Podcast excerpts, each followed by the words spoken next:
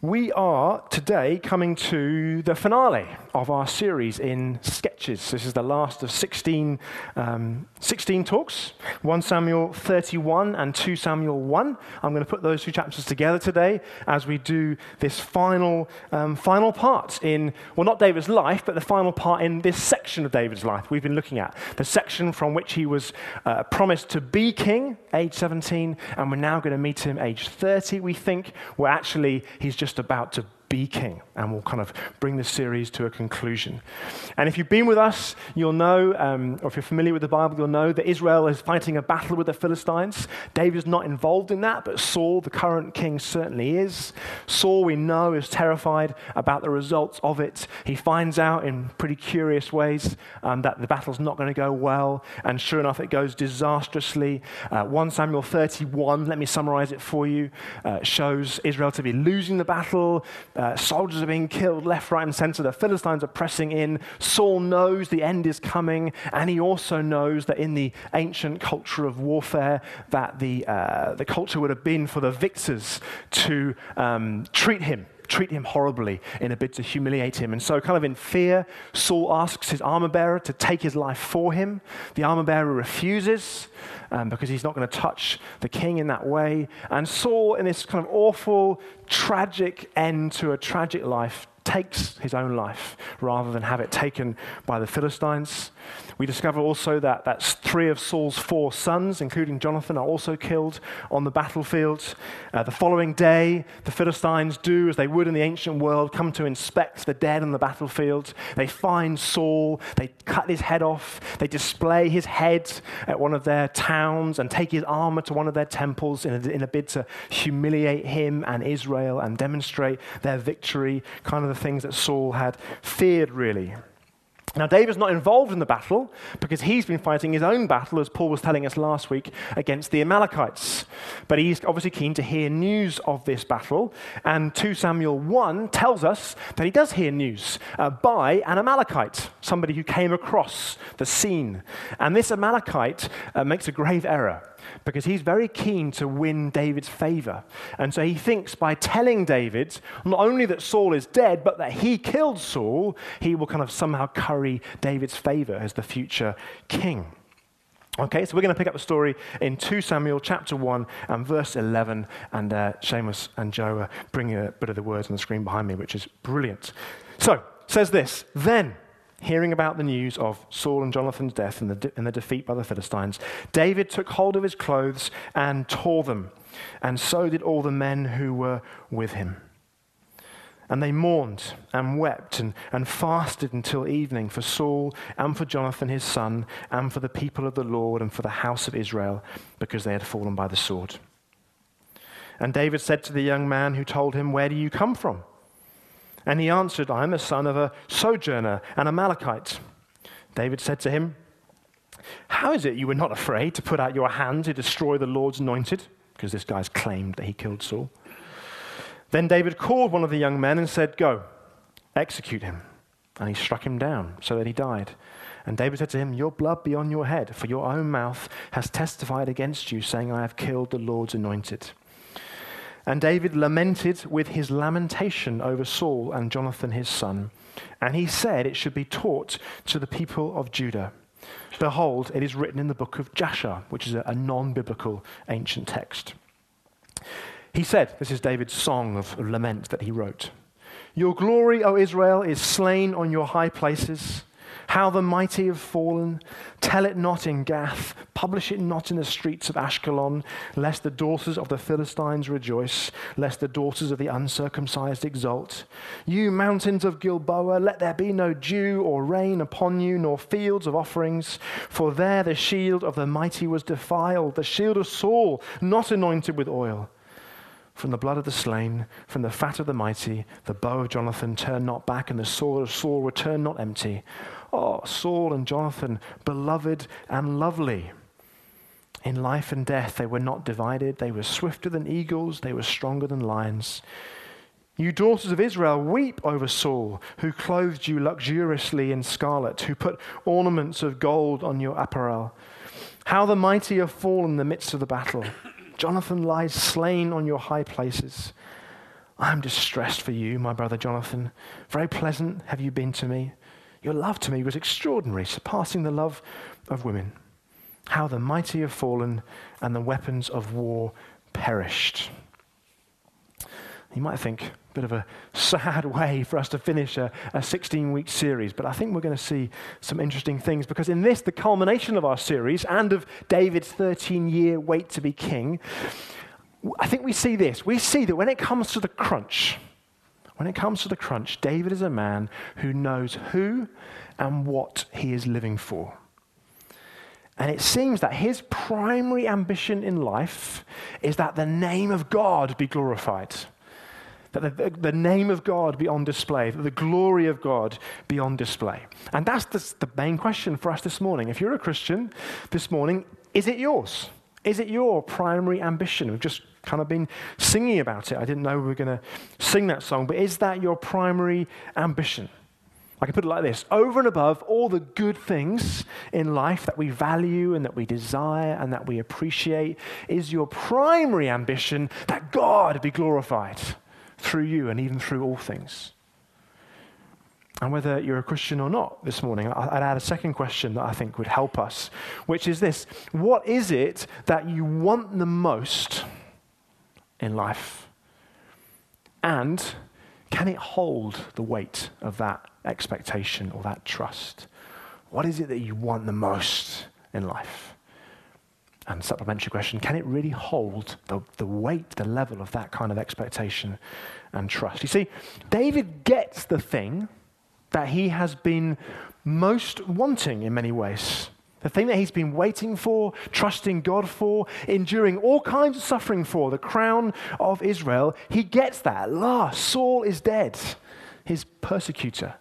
And the crown of Israel, well, Judah initially, and then a few years later, the whole of Israel, the crown that was promised to him is almost his. So his persecutor is no more, and the crown he's waited for 13 years is almost on his head. He has all that he's been dreaming of and wanting.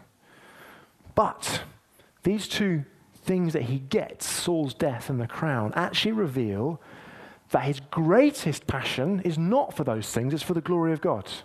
It's for God's name. Let me just show you that across kind of three steps. Number one, the primacy of the glory of God. Two, the rivals that we face to the glory of God being our primary ambition. And three, the solution that we have to it. I've had a busy week, so forgive me that the, the PowerPoint is not as complete as it might be. That's me and not these wonderful guys serving us so well over there. The primacy of the glory of God, the rivals that we face, and the uh, solution to it. Number one, the primacy of the glory of God. See, when I read this passage, my kind of first reaction is why and how does David react like this to Saul's death? Why does he write words like this? If that was me, I, maybe I might kind of offer some grudging, oh, he wasn't such a bad guy after all type stuff, but this kind of sense of grief and, and, the, and, and desperation as to Saul's passing and, and exalting of his qualities, where does he get the resources to do that and why? He's got every reason to be delighted at Saul's death.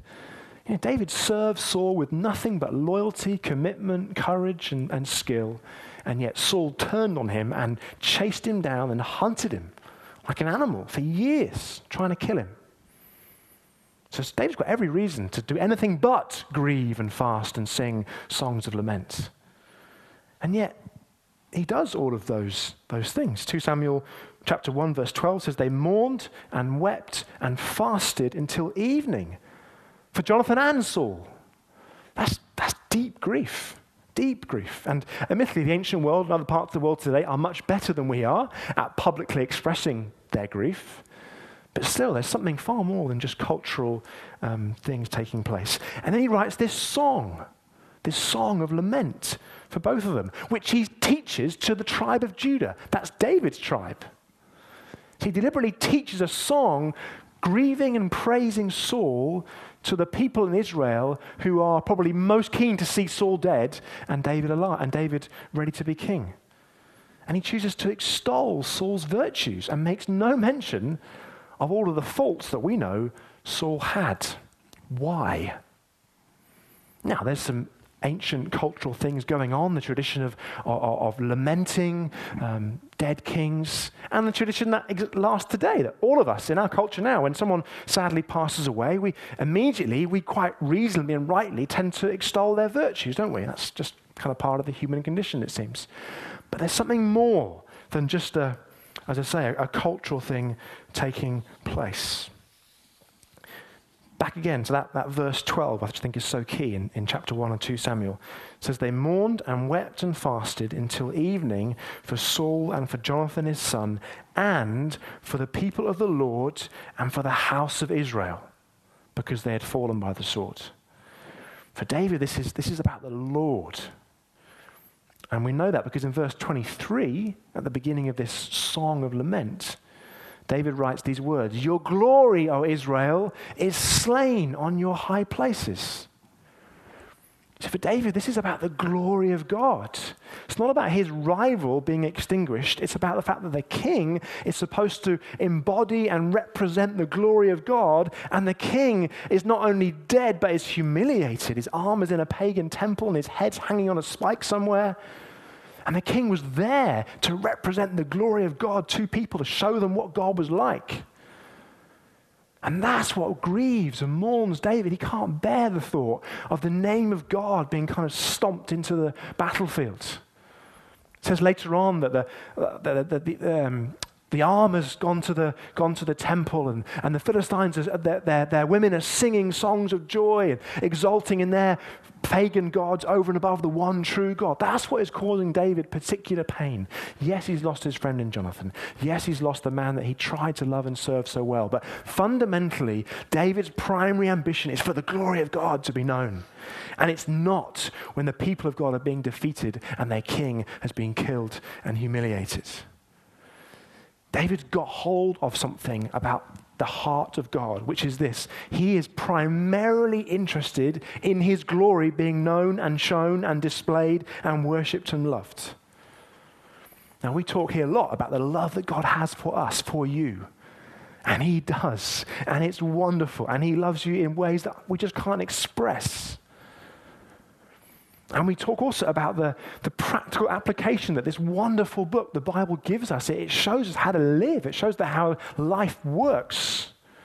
But overarching the, as it were, application to our lives and the wonder of God's love for us and for you, overarching that is God's primary ambition that His glory be known.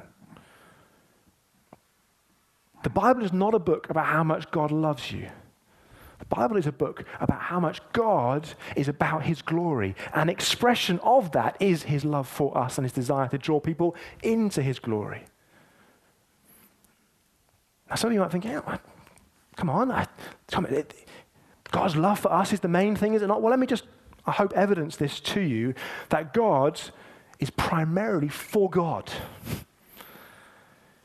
I'm going to read to you some texts, and those of you who've got a bit of a competitive juice might try and scribble them all down really fast. Um, but I'm going to read quite a few to you, but just to demonstrate a broader point, but they'll all be on the life group notes later on. Here we go. Isaiah 43 says that God created people for his glory. Isaiah 49 says that he called Israel for his glory. Uh, Psalm 106 says that he rescued Egypt from Israel for his glory. Romans 9 says that he raised up Pharaoh to show his power and glory. 1 Samuel 12, a few chapters before we started our series, says that God didn't cast away his people for the glory of his name. John chapter 7, I'm going to keep going. Verse 18 says, Jesus glorifies the Father in all. Matthew 5, 16, 1 Peter 2, 12 says that we are to do good works for his glory. John 14 says that God answers prayers that he may be glorified. John 12 and 17, Jesus says that he endures suffering for the glory of God. John 16, 14 says that the ministry of the Holy Spirit is, is for the glory of God. Four more, five more. 1 Peter 4 says that we are to serve in a way that will glorify God. You'll probably finish the sentence, I would imagine, soon. 2 Thessalonians 1, Jesus says that he will come again for the glory of God. John chapter 17, Jesus says that his ultimate aim is that we will glorify him when we see him. Habakkuk 2 says that the earth will be filled with the knowledge of the glory of God, like waters covering the sea. And finally, Revelation 21 23 says that when Jesus Christ returns to make all things new, the new heavens and the earth, the glory of the God, the glory of God will replace the sun. There'll be no need for a sun as such, because the glory of God will do all that needs to be done. God's primary ambition is that his glory be made known. But we face a challenge to that. And maybe even as I've been speaking, we kind of might feel a bit kind of discombobulated by the idea of God being primarily about his glory more than about ours. Because then about you, I, I quite like my glory to be in operation and God to kind of aim his, um, aim his guns at me, as it were. That's a rubbish phrase, you know what I mean? God's going to aim his resources and his ambitions towards me. Romans chapter 1 is really helpful. Uh, a thousand years after David lived, Paul, the Apostle Paul, is writing to one of the first churches in Rome in the first century, and he tells us really helpfully, I think, just, what, just why we find it hard to make our lives about the glory of God. And uh, these verses should appear on the screen as well. Thank you. Romans 1, verse 22. Paul writes this, and he's talking about people who ultimately reject God in some way. He says, claiming to be wise, they become fools and exchanged the glory of the immortal God for images resembling mortal man and birds and animals and creeping things. Therefore, God gave them up in the lust of their hearts to impurity, to the dishonoring of their bodies among themselves, because they exchanged, there's that word again, the truth about God for a lie, and worshipped and served the creature rather than the Creator, who is blessed forever. See, often people can have a conception about Christianity or about the church that when it comes to sin, that the church, that Christians are ambitious to stop people sinning, to stop people doing bad things, to make it clear what we can't do. And it's about not doing the, not doing the wrong things. Paul is giving us a far more in depth, nuanced explanation of what's really behind sin. He says it's this it's people have the tendency to swap centering their lives on the glory of God, and instead they exchange the glory of God and center their lives on the apparent glory of created things. That rather than uh, making our lives about the glory of the Creator, we center our lives on the apparent glory of created things. So he's getting behind what we do, and he's saying, even the good things in our lives that we treasure and that we aspire to do or to be or to have or to protect. We have a tendency as humans to, to do a subtle exchange in our hearts. As Christians, we can do this. We can sing the songs, we can, we can read the scriptures, we can pray the prayers, we can, we can lift our hands, but we can have a subtle exchange takes place in the heart where our fundamental ambition is not for the glory of God, it's for the apparent glory of created things, maybe ourselves or stuff or things or other people. Because Paul knows that human beings will worship. We will worship in different ways. Uh, Nick was alluding to sport, all things sport earlier on, but it's a, it's a great example of the human desire, the male desire particularly, to, to worship to lift our hands and to adore something spectacular. There's loads of other examples we can give of how we want to worship. The uh, philosopher David Foster Wallace, he wasn't a Christian, um, and he too, sadly, he took his own life, in fact. Um, and he, he, as a philosopher who wrestled with life and, and ultimately found that, that life kind of got him, he, came, he, he saw some fascinating things in his struggles and his wrestles. And David Foster Wallace said, In the day to day trenches of adult life, there is no such thing as atheism. There's no such thing as not worshipping. Everybody worships. The only choice we get is, is what to worship. And that's written by somebody who, who rejected the, the Christian faith, but he's captured something of the human condition that we seek a glory to give our lives to, something beyond ourselves. Let me just put it in a sort of different context, perhaps. Um, we're doing Q&R after the service each Sunday, and we'll do it again today if anyone that wants to ask questions about what you've experienced in the service this morning or about the Christian faith in general. And we were doing it uh, last week, and um, Flick Blank, who many of you will know, has kind of been part of this community for a little while with, with, with Glenn, and I've got her permission, I should add, to share this story. Um, she was ever so kind of authentic in, in sharing something of her story of why she's come to a place of exploring and considering faith. And she was talking about the, uh, the 30th birthday celebration that she and, uh, and Glenn had a couple of years ago, I think, her 30th birthday. And they planned this amazing trip to America. And it, it not only sounded amazing, it clearly was amazing. They went to LA and to Vegas and San Francisco. So it was the trip of a lifetime. And yet, in her, in her own words, she says that when we got home, quotes, I just felt totally empty. She says, I just felt a sense of what's next What's the point? And I think what she was tapping into was that sense of, and these are now more my words than hers, but she knows that I'm sharing this. I think she was tapping in that sense of, I've, I've given myself to, the, to a certain glory of a creative thing great holiday, great hotel, great people, great weather, and it just didn't satisfy. In fact, it, it kind of left me feeling pretty empty at the end of it. And all of us, the, Paul is saying in Romans, have a tendency to make an exchange Christians as much as, as those that haven't come to faith in sometimes. It's just that for us, often it's more subtle. Because we can look like the glory of God is our be all and end all. And actually, a little exchange has taken place. And really, what we're aspiring to most of all is a created thing a person or a, a career or a sense of achievement and success and value or whatever it might be. Why am I telling you that? Because I've stepped into that exchange many times. And often it's not until a few weeks, months, even years go past that you realize, oh, an exchange has taken place in my heart. And yet, for David, as much as he wrestled and struggled and got things wrong, as well as getting things spectacularly right, as much as he points us towards what Jesus is ultimately like, David seems to have got hold and kept hold of the centrality of the glory of God because when this amazing thing happens, Saul is dead and the crown is almost his. He neither triumphs in Saul's death nor seizes the crown. It's amazing. I didn't actually put it in the passage, I should have done, but in the next chapter of 2 Samuel, chapter 2, verse 1, David says, or, or the, the author says, that David then, then consulted with God. Should I go up to whichever town it is? Should I, should I go and get the crown yet? He's still waiting. It's remarkable. It's like, if I was David, it's, it's there, it's mine.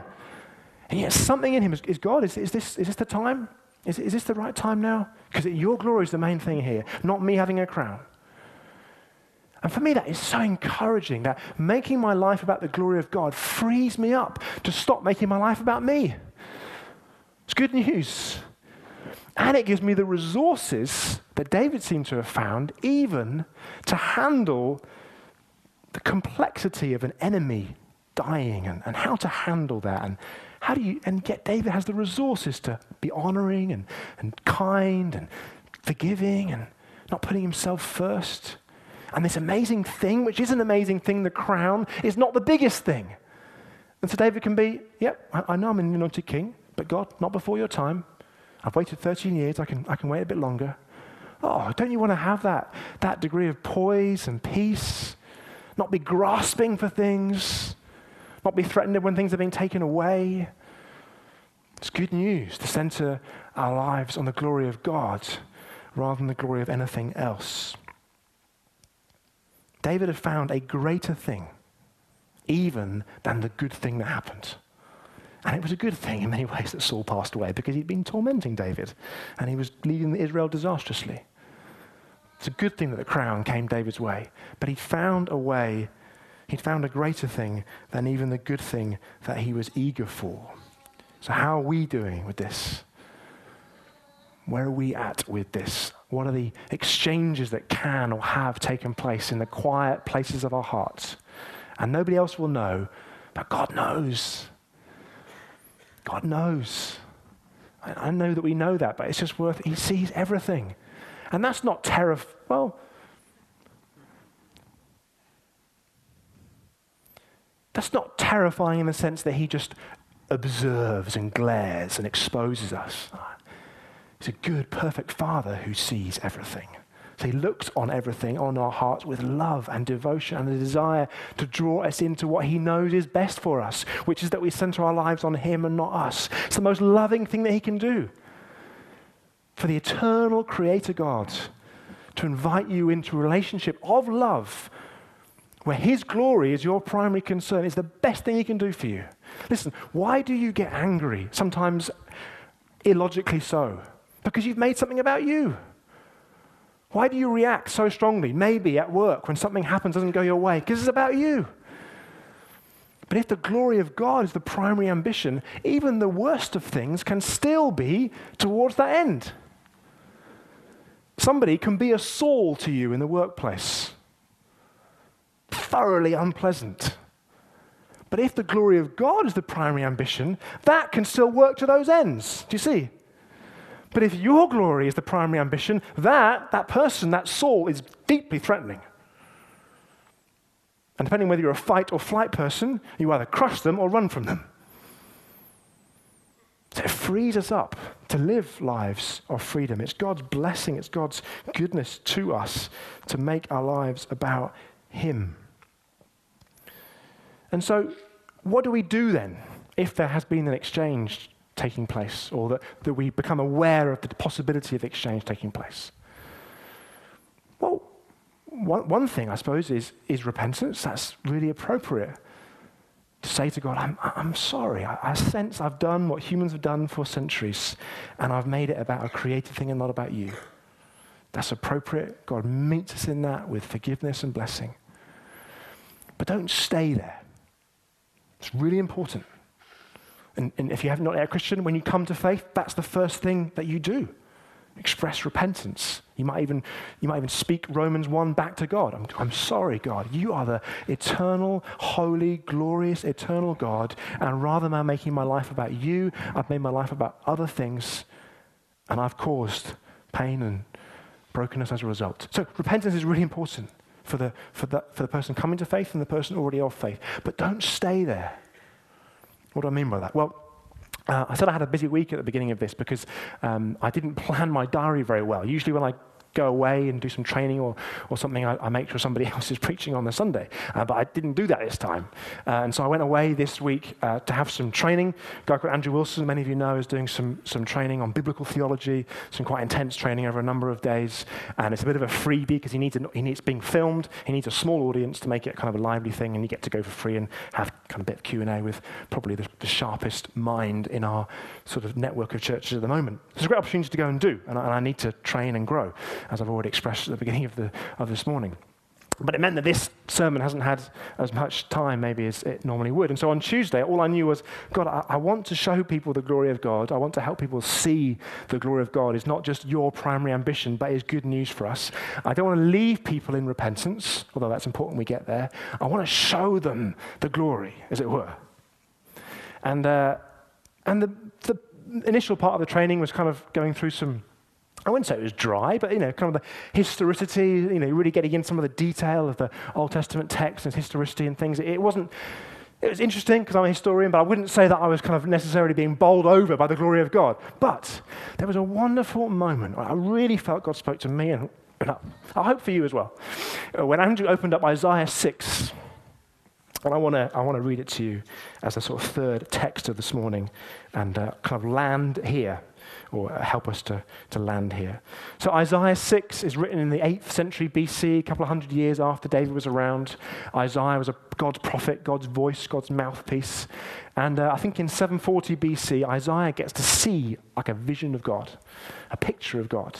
And he writes these words for us in Isaiah 6, verse 1. In the year that King Uzziah died, I saw the Lord sitting upon uh, a throne, high and lifted up and the train of his robe filled the temple. Above him stood the seraphim. Each had six wings. With two he covered his face, and with two he covered his feet, and with two he flew. And one called to another and said, Holy, holy, holy is the Lord of hosts. The whole earth is full of his glory, and the foundations of the threshold shook at the voice of him who called, and the house was filled with smoke. And I said, Woe is me! I am lost. I'm a man of unclean lips, and I dwelt in the midst of people of unclean lips. For my eyes have seen the King, the Lord of hosts. Then one of the seraphim flew to me, having in his hand a burning coal that he had taken with tongs from the altar. And he touched my mouth and said, Behold, this has touched your lips. Your guilt is taken away and your sin atoned for. Now, there's loads you could say about that passage. You could like do a series on that passage, this vision that Isaiah sees. But one thing I'll just leave you with, as it were, it's about the seraphim.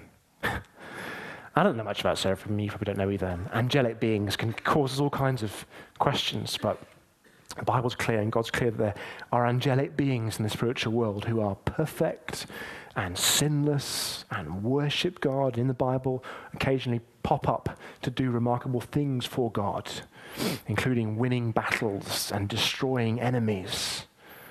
So these seraphim are perfect, sinless spiritual beings and capable of extraordinary godly power. Not to be worshipped, but they are to be that. And we were just looking at the fact that they've got three pairs of wings, it seems. Six wings, these extraordinary beings. One pair of them are to cover their feet, kind of a, I think, to do with sort of modesty culturally.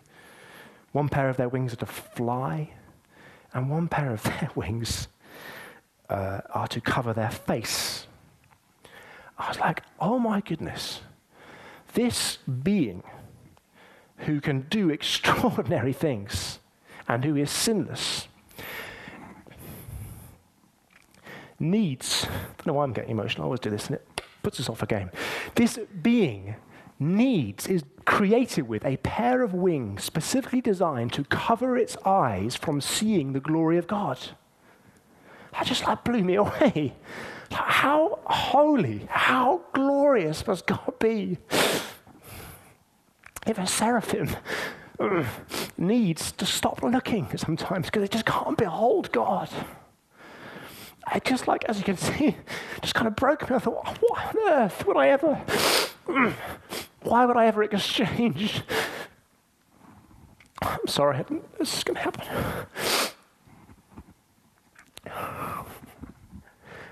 Why would I ever exchange the glory of a created thing for the glory of God? These beings, they're crying out, Holy, holy, holy. They deliberately say it three times to make the repetition of this extraordinary God. It's like, this is ridiculous. God is so holy, so glorious. And yet, I sometimes think the eternal, glorious God is here to serve my needs or to make his ambitions about me. And I really didn't think I was going to get all emotional. I'm so sorry if it's unhelpful because I don't want to detract from the glory of God. C.S. Lewis, can't do a sermon without quoting him, says uh, this.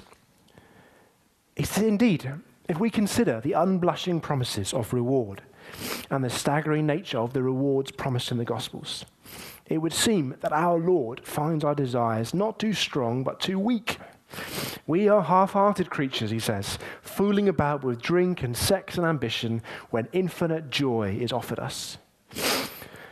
like an ignorant child who wants to go on making mud pies in a slum because he cannot imagine what is meant by the offer of a holiday. And uh, as ever, C.S. Lewis knows stuff, uh, and he helps us to see that it's not about just saying, oh, I, I, mustn't stop doing that thing. I mustn't stop making my life about the glory of being married or of having kids or of uh, being successful in the workplace. I must stop doing that. C.S. Lewis saying, that's not what it's about ultimately. It's about recognizing that we're built for worship and pleasure and joy. And if we only look around in the things in front of us, we're missing out on the glory above us. That's where joy and pleasure for eternity waits for us. And he says, Get your eyes off little mud pies and come and take a trip by the seaside and swim in an ocean that goes for miles. That's the glory of God compared to exchanging glory for created things.